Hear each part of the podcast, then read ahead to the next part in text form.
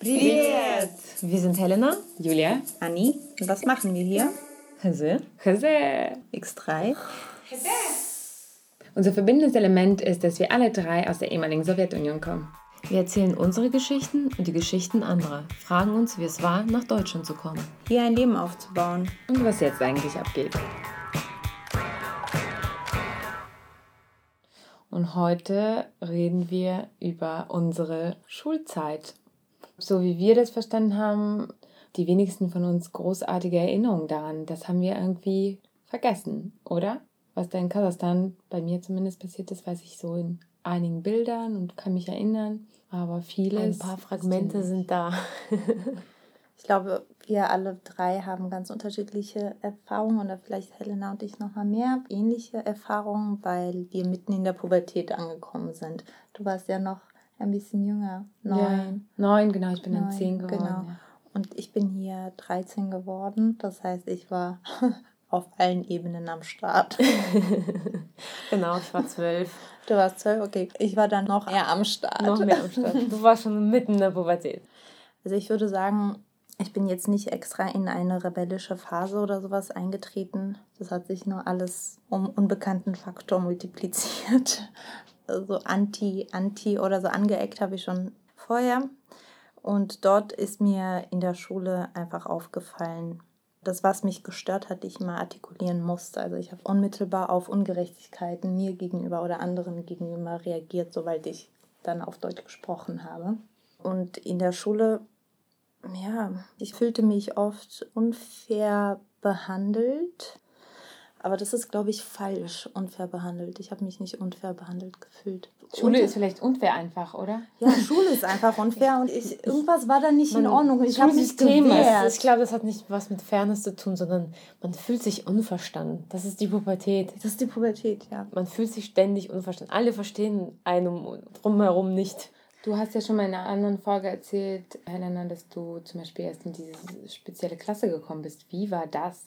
Wusstest du, dass es die spezielle Klasse ist? Und also wie hat man sich dann da gefühlt? Ja, ich bin in Taran zur Schule gegangen. Das ist der nächste Ort ist Freital. Freital wird bestimmt einigen bekannt sein. Und nach Freital kommt schon Dresden. Ich war ähm, ein Jahr lang in diesem Sprachkurs, wo alle Russlanddeutsche drin waren, die die deutsche Sprache lernen mussten und parallel in die Anführungszeichen normale Klasse gehen mussten. Ich habe es nicht als fremd befunden. Ich dachte, das muss so sein. Man kommt ja hier an und für mich war das klar. Ich muss doch die deutsche Sprache beherrschen und damit ich in der Schule dann lernen kann. Deswegen hat sich für mich das nicht befremdlich gefühlt, sondern klar, ich lerne jetzt die Sprache und dann kann ich durchstarten. Ich habe mich recht schnell tatsächlich integriert mit ein paar Aussetzern mit den Mitschülern von der realen Klasse, nicht von der Sprachkursklasse. Mein Bruder hat ein bisschen mehr Fights gehabt als Junge natürlich. denn so Weil- Naja, das Ding ist, dass die Mitschüler äh, ja einen anecken, so du bist hier Russin, hahaha und keine Ahnung, man wird ja ein bisschen gemobbt. Als Mädchen wird man ein bisschen weniger gemobbt. Warum eigentlich? Naja, du bist halt Russin. Es werden ständig irgendwelche Witze gerissen. Ich hatte immer, oh, da kommt ja wieder die Russin durch. Okay, nee. Ich war tatsächlich in der, ist ja in der Schulzeit ja sehr. Das ist ja nur sehr seicht. Das ist sehr Also seicht, ich hatte eher so Russenschlampe. Nee, das hatte ich nicht. Sowas hatte ich so, was krasses hatte ich tatsächlich nicht. Man hat mich halt als Russin irgendwie. Für die war schon Russen zu sagen ein Schimpfwort. Ja. Also das war allein schon Ja. dieses Alleinstellungsmerkmal als Schimpfwort. Ich Wie hatte, war das bei dir? ja, ich hatte zum Beispiel nicht diese Klasse.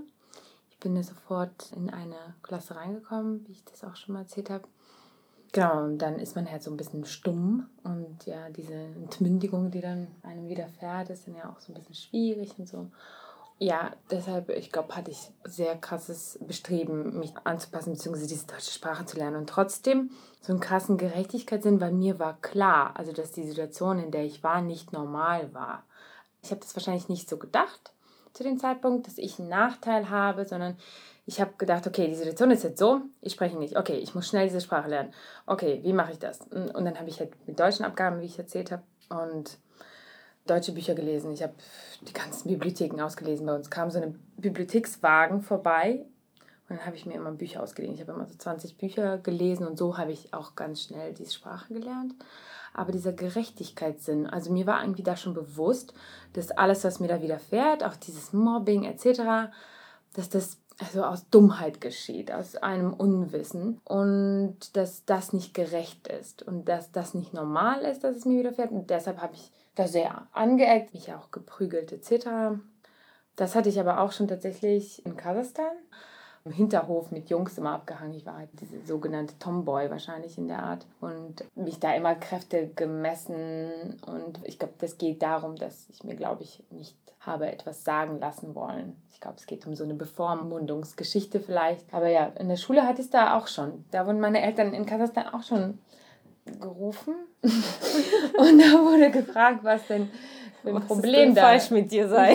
ja, mit den männlichen Mitschülern. Und das hatten wir auch in Deutschland, ich weiß nicht mehr wo, aber in einer der Schulen. Aber grundsätzlich, vielleicht mal so eine Info, habe ich verschiedene Schulen in meinem Leben gewechselt. Also wahrscheinlich mehr als so ein normal aufwachsendes deutsches Kind. Also ich war, ja, in Kasachstan war ich in einer Schule, weil da wird man ja schon äh, mit sechs eingeschult. Ich zum Beispiel gelesen habe ich da schon mit fünf.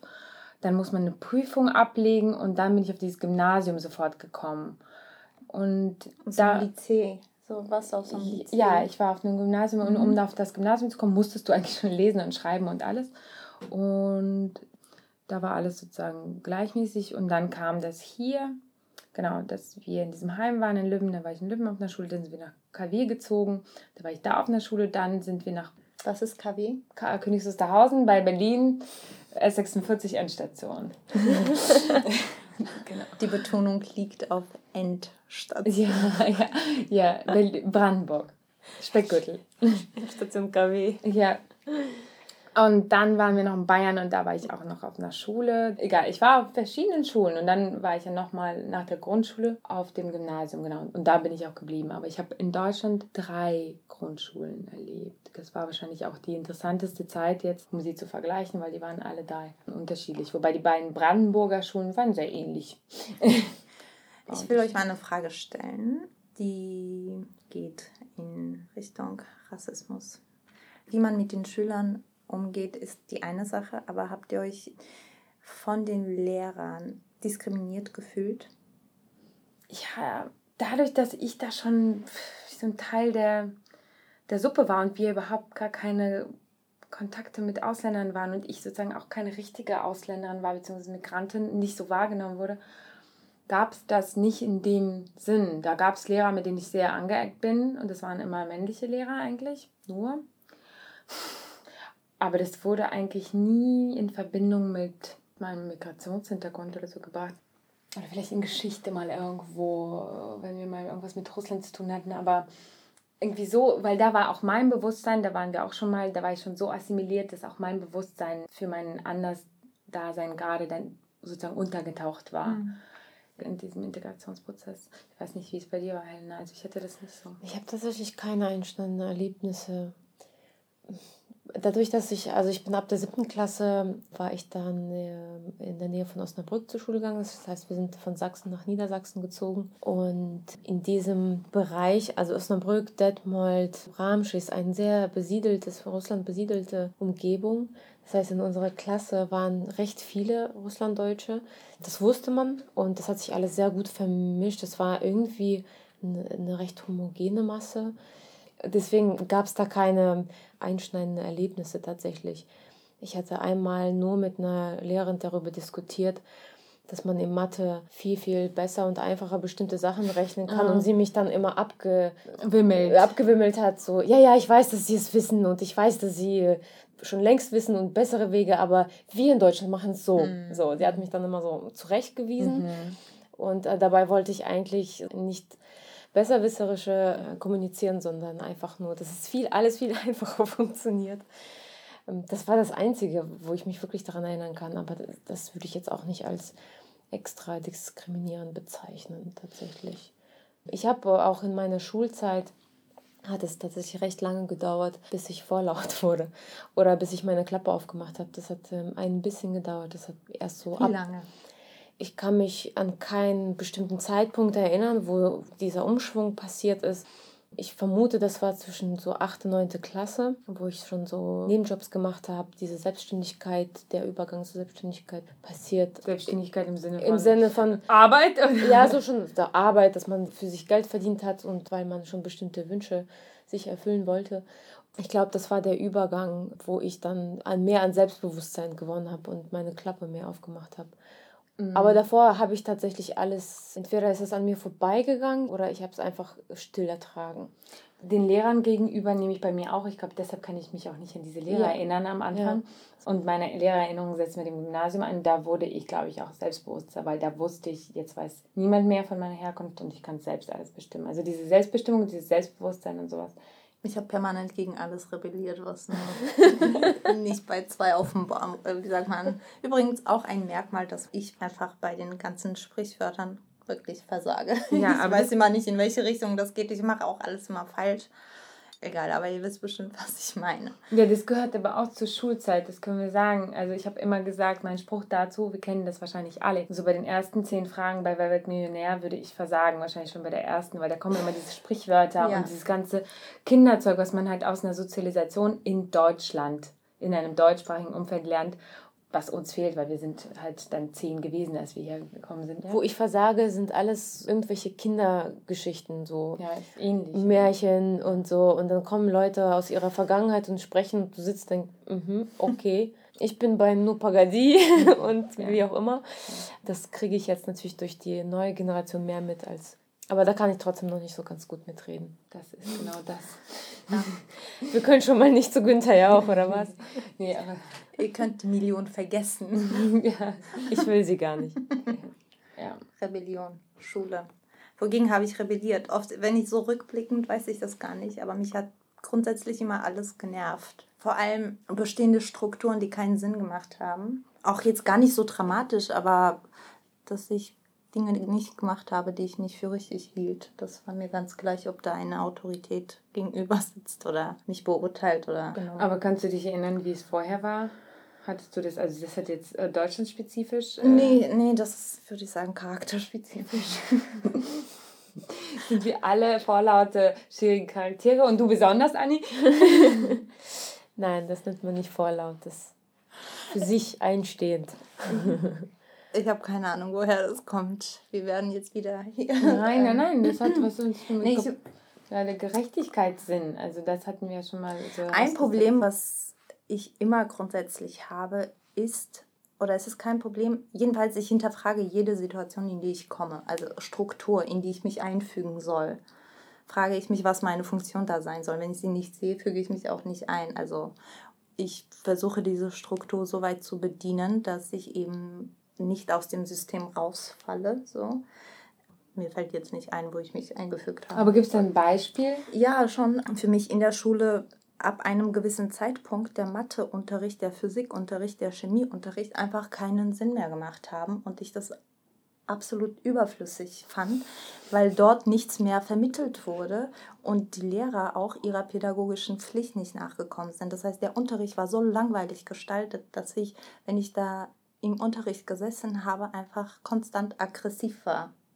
Weil für in mich Deutschland das, jetzt? Ja, weil es für mich Zeitverschwendung war, in der 11., 12. Klasse irgendeinen irgendwas zu machen, was dich nicht bildet. Du sitzt nur deine Zeit ab. In der Zeit wären mir hundert andere Dinge eingefallen, die ich lieber getan hätte. Ich hätte die Zeit vielleicht lieber in, weiß ich nicht, andere Sprachfächer oder sowas investiert. Da ist das System einfach nicht nicht irgendwie. Meinst du, das wäre anders in Russland gewesen? Das kannst du jetzt nicht wissen, weil du warst. Das ja kann nicht ich nicht wissen, aber ich glaube, dass es komprimierter ist. Alleine, ja, also es hat das Schulsystem hat sich ja in Russland auch total geändert. Ich kann nicht mitreden, keine Ahnung. Aber mhm. früher war das eben so, dass man nur bis zur 10. Klasse zur Schule gegangen ist.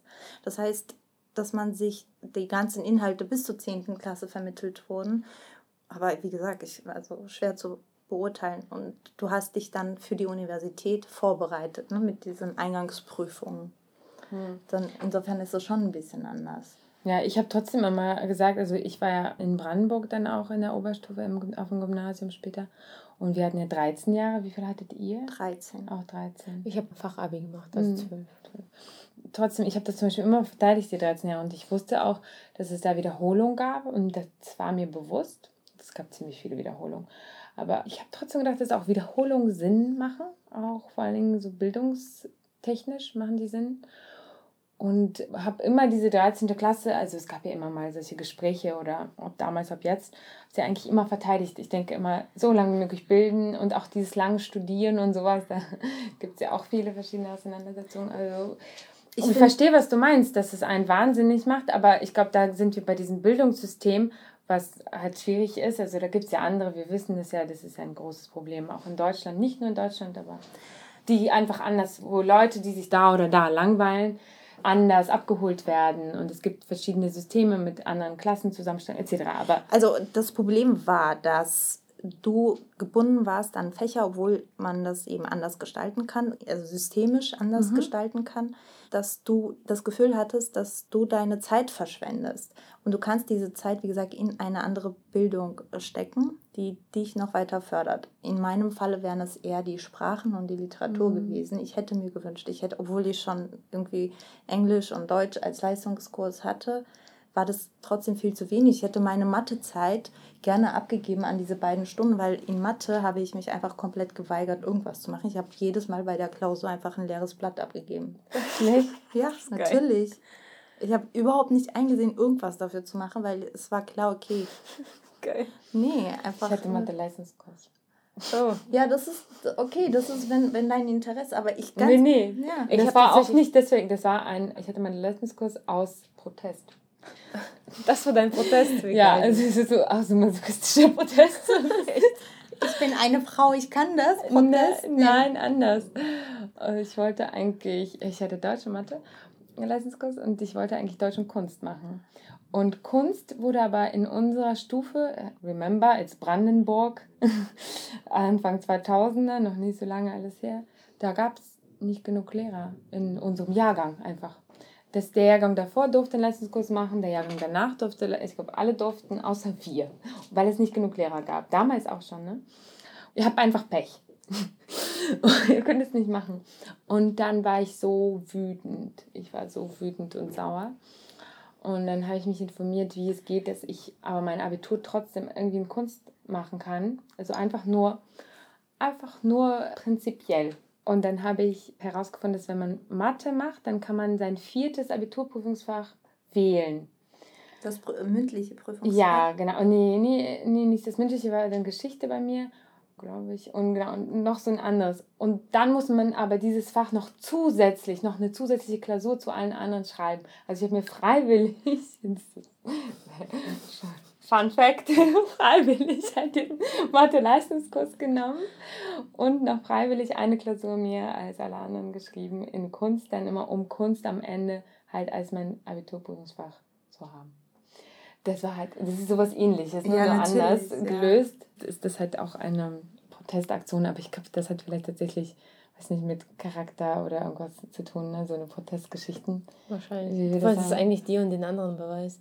Ja, natürlich, das hat immer. Aber ich meine, woher das kommt, ich glaube trotzdem, dass das nicht alles Zufall ist, also dass wir hier alle so ein bisschen revolutionmäßig drauf waren und uns diesen Standpunkt, seinen eigenen Standpunkt immer wieder behaupten. Ne? Mhm. Also dieses ein zeigen oder in diesem System sich fügen, aber auch dieses System so irgendwie trotzdem kontrollieren. So.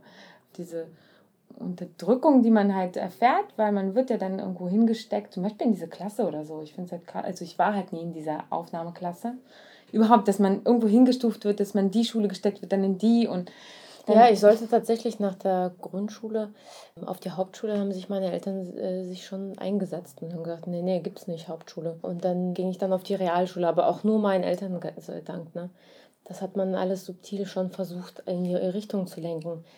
Wenn da Eltern nicht einlenken, dann hast du natürlich schon Schwierigkeiten. Ne? Dann landest du da auf der Hauptschule und bist natürlich grundsätzlich dann total unterfordert. Das ist interessant, weil das wird jetzt viel geführt, also in Podcasts auch, die ich höre, die sich mit dem bildungspolitischen Thema oder überhaupt mit Bildungsthemen beschäftigen, da wird das jetzt gerade ich glaube, zum ersten Mal überhaupt offen wahrscheinlich diskutiert in Deutschland, also dass mhm. wieder die Rolle ist und wieder Migrantenfamilien abschneiden und sowas. Ich hatte das tatsächlich dann in Brandenburg nicht. Ich habe sowieso alle Schulsachen habe ich selbst gelöst. Meine Eltern, wenn sie mich gefragt haben, habe ich gesagt, alles in Ordnung. Ich, oder ich hasse das schon oder ich mache das schon. Oder wenn sie dann bestellt wurden, das eine Mal, habe ich gesagt, ja, die Jungs waren idiotisch, deshalb habe ich mich mit denen geprügelt. Ich habe das im Griff. Und irgendwie die Schulsachen habe ich irgendwie immer selbst gemanagt. Und meine Eltern, ich weiß gar nicht, ich musste mal fragen, die gingen schon zu diesen Sprechstunden. Und ich glaube, wir haben uns dazu dann unterhalten. Also, aber ich kann mich nicht erinnern, was da der Mehrwert war, ehrlich gesagt. Aber vielleicht sollte ich euch fragen, Mama, Papa. Ja, aber zum Beispiel dieser Übergang Grundschule, Gymnasium in Brandenburg, der war bei mir nach Noten tatsächlich. Aber vielleicht liegt es noch an dem am Osten dann wieder, mhm. dass ich da im Osten war, dass es da noch nicht diese Bemühungen gab, ich glaube, nicht so etabliert war wie im Westen, dass man halt irgendwie sein, sein Kind irgendwo hinpusht auf eine bessere, anführungsstrichlichen Schule oder sowas. Und ich glaube, das war im Osten einfach, also ich kann mich überhaupt nicht erinnern, dass es überhaupt irgendein Hassel war, sondern man hat nach einem Notenschnitt geschaut und die Lehrer haben, glaube ich, auch schon, du hast mit denen gesprochen, die meinen, ja, ja, du kommst aus dem Gymnasium, ist ja klar. So, und das war da gar nicht so viel mit, also meine Eltern haben sich gar nicht eingemischt, da weiß ich noch, aber ich glaube, das hat tatsächlich ein bisschen was, meiner Erfahrung also von heutiger Sicht, mit Osten vielleicht zu tun und mit diesem Bestreben. Ich glaube, dass es jetzt vielleicht auch anders ist im, in Brandenburg selbst oder so. Bayern war es anders. Mhm. In Bayern kamen wir, wir waren ja nur neun Monate da und dann kamen wir automatisch auf die Hauptschule automatisch. Wir waren vorher auf einer Grundschule und wir mhm. kamen automatisch auf die Hauptschule. Da wurde gar nicht gefragt kamen alle Russlanddeutschen auf die Hauptschule. Also ich kam, als ich nach Deutschland kam, kam ich direkt in die siebte Klasse und das erste halbe Jahr war ich auf einer Gesamtschule und dann kam ich aufs Gymnasium. In der Gesamtschule war das, es war einfach, ich hatte sowas noch nie erlebt, dass man, da fiel mir einfach auf, wie getrennt die Menschen voneinander leben.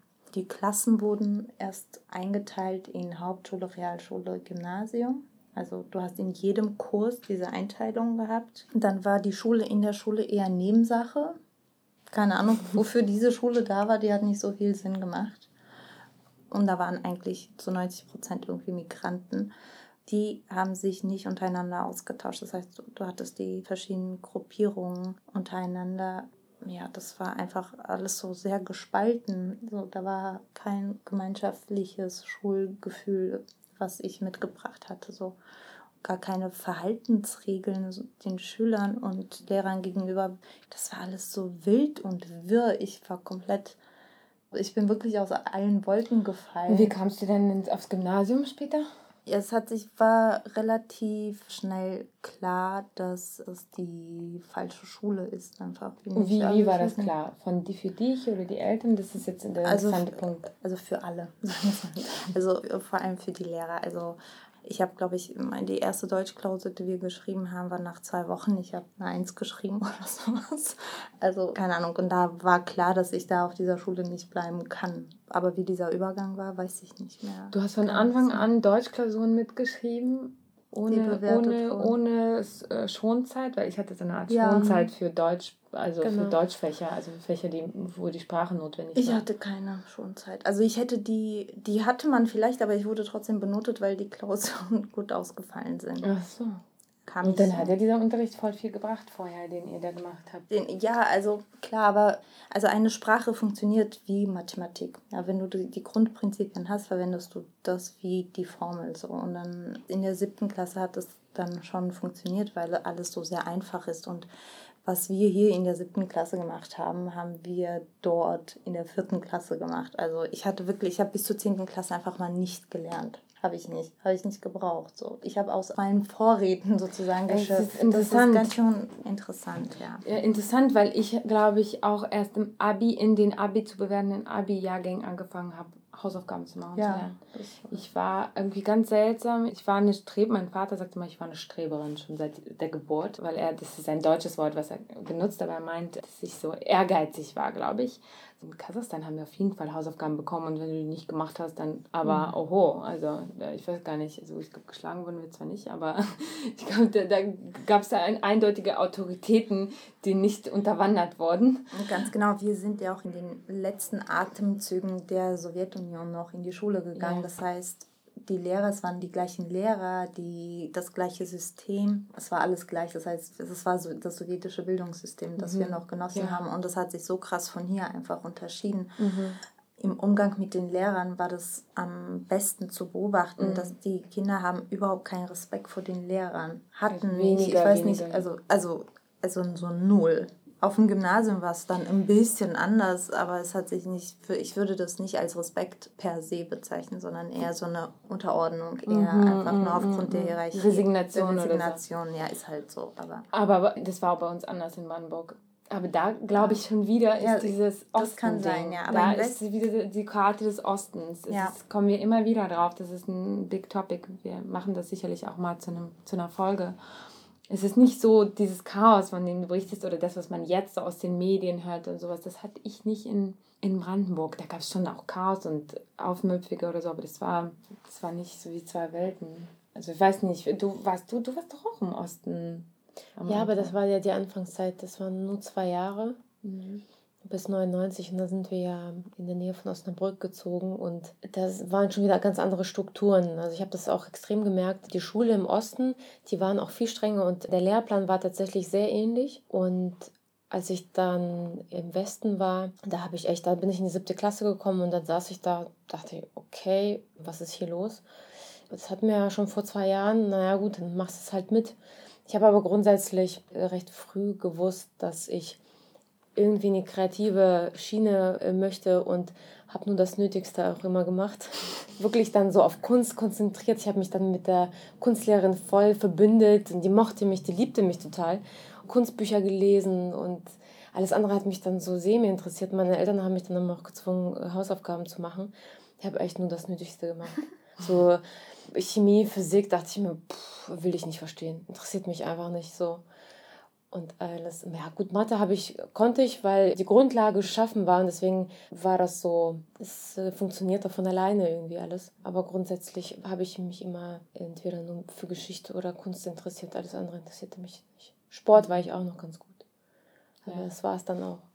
Und ja, aber von den Lehrplänen tatsächlich ist das ganz andere Geschichte. Ich weiß halt nicht, wie das jetzt im Moment ist. Wie hat sich das jetzt geändert im Vergleich zu früher? Sind ja schon einige Jahre vergangen. Ja, ich glaube, das können wir jetzt hier gerade nicht abdecken, aber vielleicht unsere Zuhörerinnen. Also was wir auf jeden Fall, glaube ich, alle festgestellt haben, ist, dass krasser Unterschied war zu, also ja, zu Russland bzw. Kasachstan. Also besonders, ich glaube, Naturwissenschaften sowas hatten, glaube ich, alle das Gefühl, dass wir schon wesentlich mehr leisten mussten in viel jüngeren Jahren in, ja, bei uns in unseren Herkunftsländern. Und ja, ich muss sagen, aber es hat sich schon relativ schnell dann auch mit ein, zwei Jahren hat sich das Niveau dann auch angeglichen. Auf jeden also Fall. Also dann waren man ja. halt hier auch. Also weil ja, und dann war ich, ich habe zwar Mathe-Leistungskurs gemacht, aber ich war jetzt auf jeden Fall auch nicht die Beste. Wobei Victor, Victor, Victor Oxenhirt, das war der andere, der war nämlich natürlich auch im Mathe-Leistungskurs, der einzige andere Migrant. und wir waren im selben Leistungskurs und ja, der war halt einfach wie so ein Genie halt. Aber mhm. ja, der war eh halt so in allem so, in allem gut und sehr sehr zurückhaltend. Ich habe ihn immer wieder versucht zu aktivieren als, wie gesagt, nicht Besednik. Sparing Partner. Ja, nee, nicht Sparing, überhaupt habe ich ihn versucht zu aktivieren. Oh, okay. so, weil wir, weil er der Einzige war, der, genau, der so einen Hintergrund hatte und wir waren schon in der Grundschule in derselben Klasse. Oh, okay. Und das war die einzige Bezugspunkt. Aber ich, er wollte nicht, er wollte, er wollte, er wollte nicht. Er war sehr, sehr ruhig und bescheiden und sehr, ja, leider. Victor wenn du mich jetzt hörst, melde dich. ich wollte immer mit dir mein, meine Erfahrung teilen und ich wollte, glaube ich, jemanden haben zum Teilen. Aber ja, habt ihr das zum Beispiel mit den Geschwistern geteilt? Also mein Bruder war ja an einer anderen Schule, der war dann an der Gesamtschule. Und ja, ich glaube, wir haben komischerweise überhaupt nicht so viel Mein Bruder war Schulsachen voll der Naturwissenschaft. Äh, ich meine, der ist heute Ingenieur, ja, also da muss ich jetzt nichts äh, sagen, in welchen Fächern er gut war.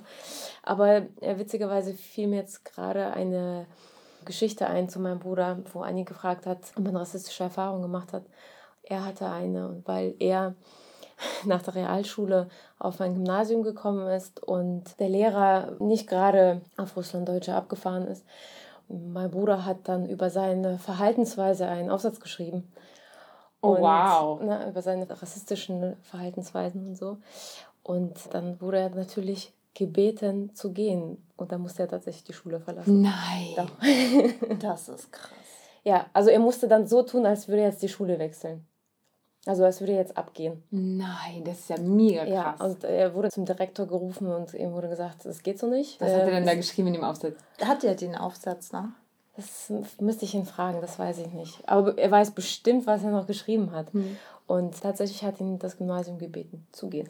Also es ist ja auch egal, was er da geschrieben hat. Das ist ein Schüler, der seine der, Erfahrungen aufarbeitet. Man kann sich damit anders auseinandersetzen, als diesen Schüler zu kicken. Ja, das fand ich schon krass und das wusste ich gar nicht. Und ich habe, meine Erinnerung war nämlich, wir haben uns nämlich jetzt an Weihnachten darüber unterhalten. Ach krass. Er ist dann einfach vom Gymnasium abgegangen und hat dann die Ausbildung gemacht. Nee, er wurde dann einfach gegangen. so. Nicht dein Ernst. Es sollte aber wirklich so aussehen, dass er einfach selbst abgeht. Wow. Wow, aber das ist, das, das ist, ja, das ist krass. Alle Haare zu Berge, weil jetzt kommen wieder die Gerechtigkeitssinn. Ich habe genau das gleiche Gefühl wie in der Grundschule damals, wenn die Nazis mir die Tür zuhalten und ich nicht irgendwie in die Schule komme und heule vor Wut. Jetzt habe ich gerade genauso ein Wutgefühl. Und da kommt dieses Gerechtigkeitsding durch, das, das krass. What the fuck? Wie viel Zeit man dadurch verliert. Ich meine, er konnte nicht das machen, was er wollte, erstmal. Naja, er hat es dann auf Umwegen gemacht. Ja, ja also er musste eine also, Ausbildung machen, ja. nach der Ausbildung konnte er erst dann studieren, so, ne? Unfassbar. Und also der Weg wurde dann halt verlängert dadurch. Das ist schon so, krass. Das ist schon krass. Das krasser als alles, was wir jetzt irgendwie jetzt zu erzählen hatten. Ja, eigentlich. auf jeden Fall. Also er hat tatsächlich viel mehr und er war, ich sag mal jetzt, der Streber von uns, also Vorzeige, ne? der war sehr fleißig und er ist von uns einfach der Fleißigere und Naja, auf andere Art und Weise, ja. Also ich bin ja auch fleißig. Genau. Nur ich war in der Schule nicht so Vorzeige wie er. Mhm. Er hat einfach wirklich, er war sehr streng zu sich selbst und wollte natürlich auch allen anderen recht machen.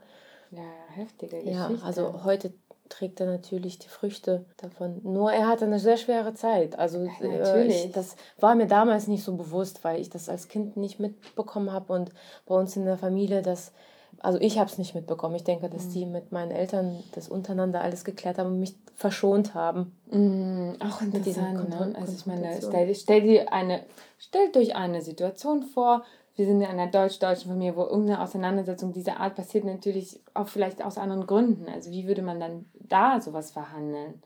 Da würde, würde vielleicht zum Teil irgendwie ein Gericht eingeschaltet werden oder so. Normalerweise schon, aber ja. das ist so das Thema, die Eltern wissen nicht um ihre Rechte, ja. ja wenn nicht genug Wissen da ist, nimmt man das einfach hin. Und das ist eine Diskrepanz, die sehr, sehr gefährlich ist, finde ich. Man traut sich einfach man seine traut sich nicht, ja. Fantasien, Gewaltfantasien an jemanden auszuüben, der sich einfach von vornherein nicht wehren wird. Das ist eine Art Gewaltfantasie. Ja. Ich hatte neulich recherchiert und kam auf Sadismus. Mhm. Und Sadismus, da habe ich mir eine Vorlesung dazu angehört von Erich Fromm. Und also was ist Sadismus im Grunde ist nicht nur das, was wir unter Sadismus verstehen, dass man jemanden wirklich Gewalt antut, offensichtliche Gewalt, sondern Sadismus fängt schon da an, an der Stelle an, an der jemand seinen Willen oder seine Komplexe über jemanden, an jemanden exerziert. Sozusagen. Ja, also in, einer Machtposition, in einer Machtposition des Ausübens. Das ist eine Form von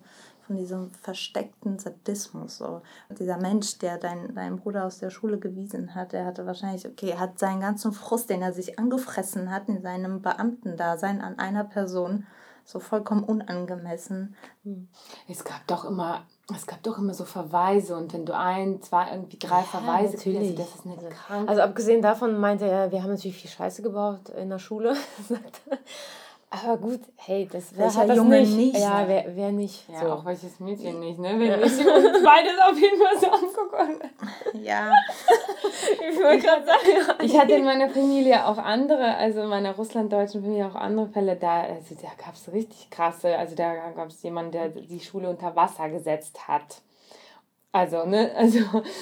Mit Absicht hoffentlich. Natürlich, um die Klausur dann zu schwänzen, irgendwie am nächsten Tag und oh so. Gott. Also, weißt du, da gibt es solche Sachen, da werden die Leute halt vielleicht von der Schule verwiesen, wenn das rauskommt. Also, verstehst du aber einen Aufsatz, der vielleicht sich mit einem Thema auseinandersetzt, auch noch, also in so einer strukturierten Art und Weise, man weiß es ja nicht, ob er, aber nichtsdestotrotz, also das ist jetzt keine, keine, kein Angriff oder, also der, von dem ich spreche, das war als also auf jeden Fall in, der größ in unserer größeren russlanddeutschen Familie. Der hat, ich glaube, ich glaub, der hat alles Mögliche gemacht. Ich glaube, der hat auch Bombenanruf gemacht. Ich glaube, der hat alle möglichen Sachen gemacht. Das ist dann, vielleicht kann man dann von Verweisen von der Schule irgendwann reden, wenn das mal alles rauskommt. Aber äh, ja, in diesem Fall ist das auf jeden Fall, hört sich an wie ein rassistischer Vorfall. Ja. Und ein Diskriminierungsvorfall. Was wir noch vielleicht, also ich vermute mal teilen als Erfahrung, als Schulerfahrung, ist Klassenfahrten. Wie war das bei euch? Also ich war ja in Brandenburg und das heißt, wir sind nicht so zum Beispiel nach Lanzarote gefahren oder so. Bei uns war das alles relativ bescheiden. Deshalb war ich eigentlich fast immer, glaube ich, dabei auf meinen Klassenfahrten. Aber ich weiß dann aus meiner weiteren Lebenserfahrung, dass es andere Klassen gab, weiß ich nicht, Spanien, irgendwo hin, Côte d'Azur, was weiß ich. Also ich glaube, das hätten sich meine Eltern, hätten wir uns gar nicht leisten können. Ich weiß nicht, wie es bei euch war. Vielleicht könnt ihr euch mal daran erinnern, wie es bei euch war. Wir waren auf jeden Fall auf Malta mit dem Englisch-Leistungskurs. Dann waren wir mehr, also die anderen waren in den Deutschleistungskursen in Rom und in Florenz. Da wäre ich lieber hingefahren. Dass es überhaupt mehrere sind, ist auch so geil. Ja. Ich kann mich nur an eine Fahrt erinnern. Dann waren wir, oh Gott, ich kann mich nicht erinnern, aber wir waren mal auf Hallig-Hoge auf einer Hallig in der Nähe von Amrum. Nee, doch, auf einer Hallig, auf einer ganz kleinen Insel. Ich wusste gar nicht, dass dieses Wort existiert, Hallig. Eine Hallig ist eine ganz, ganz kleine Mini-Mini-Insel. Mhm. Bis dahin wusste ich das auch nicht. Wäre ich nicht dahin gefahren, wüsste ich es immer noch nicht. Mhm. Aber es ist ganz süß. Wo waren wir noch? Wir waren mehrfach in Berlin in meiner Schulzeit. Mehrfach. In verschiedenen Kursen. Der Rest fällt mir nicht ein. Aber warst du immer mit überall? Ja. Die Schule hat schon darauf geachtet, dass es alles machbar ist und nicht mhm. teuer ist. Also ich kann mich auch erinnern, dass es wirklich nicht teuer war. Also es war machbar auf jeden mhm. Fall. Ja. Nee, weil das kenne ich auch tatsächlich eher aus dem aktuellen Diskurs, dass es manchmal halt total krasse Fahrten gibt oder weiß ich nicht. Es gibt mittlerweile werden auch so Kreuzfahrten für Kinder oder so the Hell vorgeschlagen oder so, was ziemlich schwierig ist mit der heutigen Umweltfrage. Bei uns war das halt sehr lokal. Ich glaube, das weiteste war London.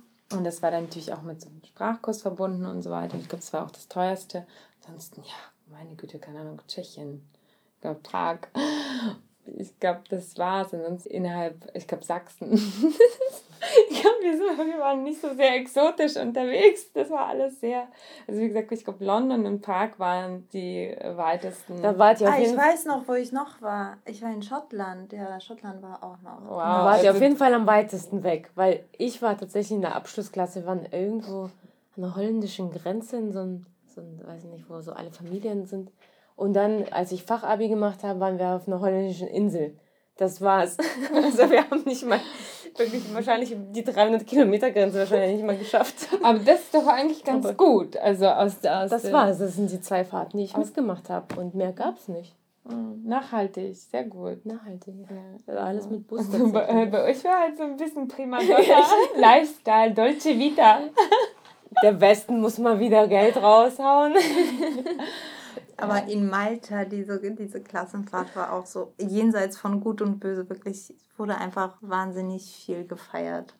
Einige sind mit Verletzungen davon gekommen.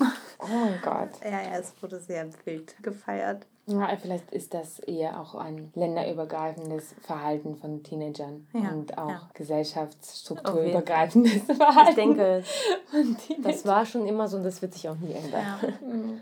Aber gut, also diese Gerechtigkeitsgeschichte, dann, wie kann man das zusammenfassen? Wir können das einmal in Bezug auf uns vielleicht zusammenfassen, dass wir durch unser Leben gelernt haben, uns selbst zu verteidigen und in diesem Zuge auch andere zu verteidigen, wenn wir die Möglichkeit haben, über diesen Gerechtigkeitssinn, der sich dann entwickelt. Oder meint ihr, dass man den von vornherein hat?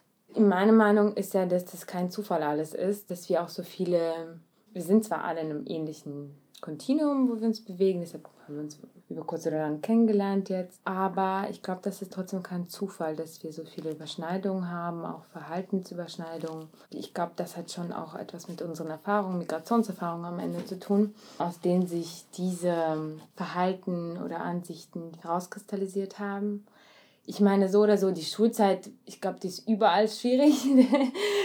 Für jeden. Schule ist Schule, Schule ist ein System. Wir sind gespannt auf neue Schulformen, die hoffentlich irgendwann aus, aus Nordeuropa auch zu uns rüberkommen oder so.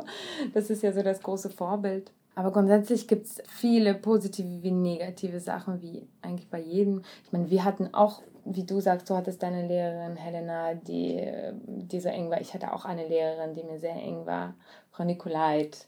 Sie war meine Deutschleistungskurslehrerin und die waren halt echt, also sie hat mich auch wahrgenommen mit meiner Vergangenheit und mit meiner Geschichte. Ich glaube, es war eine der wenigen Personen, denen das vielleicht so bewusst war. Bei euch war es zum Beispiel anders, wie du sagst, bei euch war es normal, dass so viele Russlanddeutsche waren. Bei dir auch, Ani, waren es auch sehr viele verschiedene Migranten in der Gegend, zumindest, das ist Du hast doch gesagt am Anfang, diese erste Schule, in die du Achso, in der ersten Schule, ja. Also da war ich wirklich vier Monate. Ja, ja aber so in der Gegend, bei uns gab es ja schon in der Gegend irgendwie relativ wenig, obwohl Berlin so nah dran war, war irgendwie das Bewusstsein, also in Brandenburg, also da gab es wenig äh, genau, bei mir, Ausländer. genau, in meiner Umgebung, genau, gab es keine Ausländer. Ich habe diesen Clash in dieser Gesamtschule gesehen und mhm. nachher war das dann auch wieder weg, weil ich ja dann auf dieser anderen Schule war. Ich glaube, deshalb war bei mir dann auch irgendwann diese Assimilierung so krass eingesetzt, weil wenn du halt, du bist wie Promille dann, ne? Also das ist dieses Prozent. Wenn es so wenige gibt, dann fällst du auch selber weniger auf und dann wird das für normal gehalten. Wenn du vor allen Dingen nicht offensichtlich herausstichst oder irgendwie erkennbar bist. Und dann wird man damit nicht mehr so konfrontiert. Du hattest vielleicht er oder dein Bruder Helena hatte eher Konfrontation damit auch, dass man sich halt ständig sozusagen so damit Kämpfen konfrontiert gefühlt hat. Mhm. Aber insgesamt gibt es da auch echt krasse Unterschiede anscheinend. Auch wieder Unterschiede in Ost und West, wie wir ja. mal wieder festgestellt haben, die krass sind. Das ist auch echt interessant und gut, dass bei uns das so vertreten ist und dass du, Helena, sowieso in beiden Systemen warst. Das ist auch mhm. sehr spannend. Ja, aber grundsätzlich mussten wir alle ein bisschen mehr uns äh, emanzipieren, weil wir natürlich hier sowohl mit, dem Grund, mit der grundsätzlichen Frage des Ichs beschäftigt sind, als auch die Emanzipation als beziehungsweise die Integrierung in Deutschland. Ja, also wir hatten so eine doppelte, nicht Belastung, aber doppelte Emanzipierung quasi. Mhm. Und ständiger Kampf um Anerkennung. Das, das hat man nun mal als Teenager und dann ja. darüber hinaus mhm. noch gehabt. Und deswegen glaube ich, dass wir uns vielleicht auch mehr emanzipiert haben. Ich weiß nicht. Ich könnte die Frage mir selbst stellen, im Gegensatz zu anderen vielleicht, weil wir uns ständig beweisen mussten. Das war klar, man wurde immer irgendwie mehr im Fokus gehalten. Ja, das ist eine steile These. Das ja. trifft vielleicht bei uns vielleicht sogar auf irgendeine Art und Weise zu, aber es gibt ja ganz viele andere Menschen mit vielen anderen Erfahrungen, also uns ähnlichen Erfahrungen, mhm. Biografieerfahrungen bei denen es vielleicht auch anders war. Das ist halt das Spannende.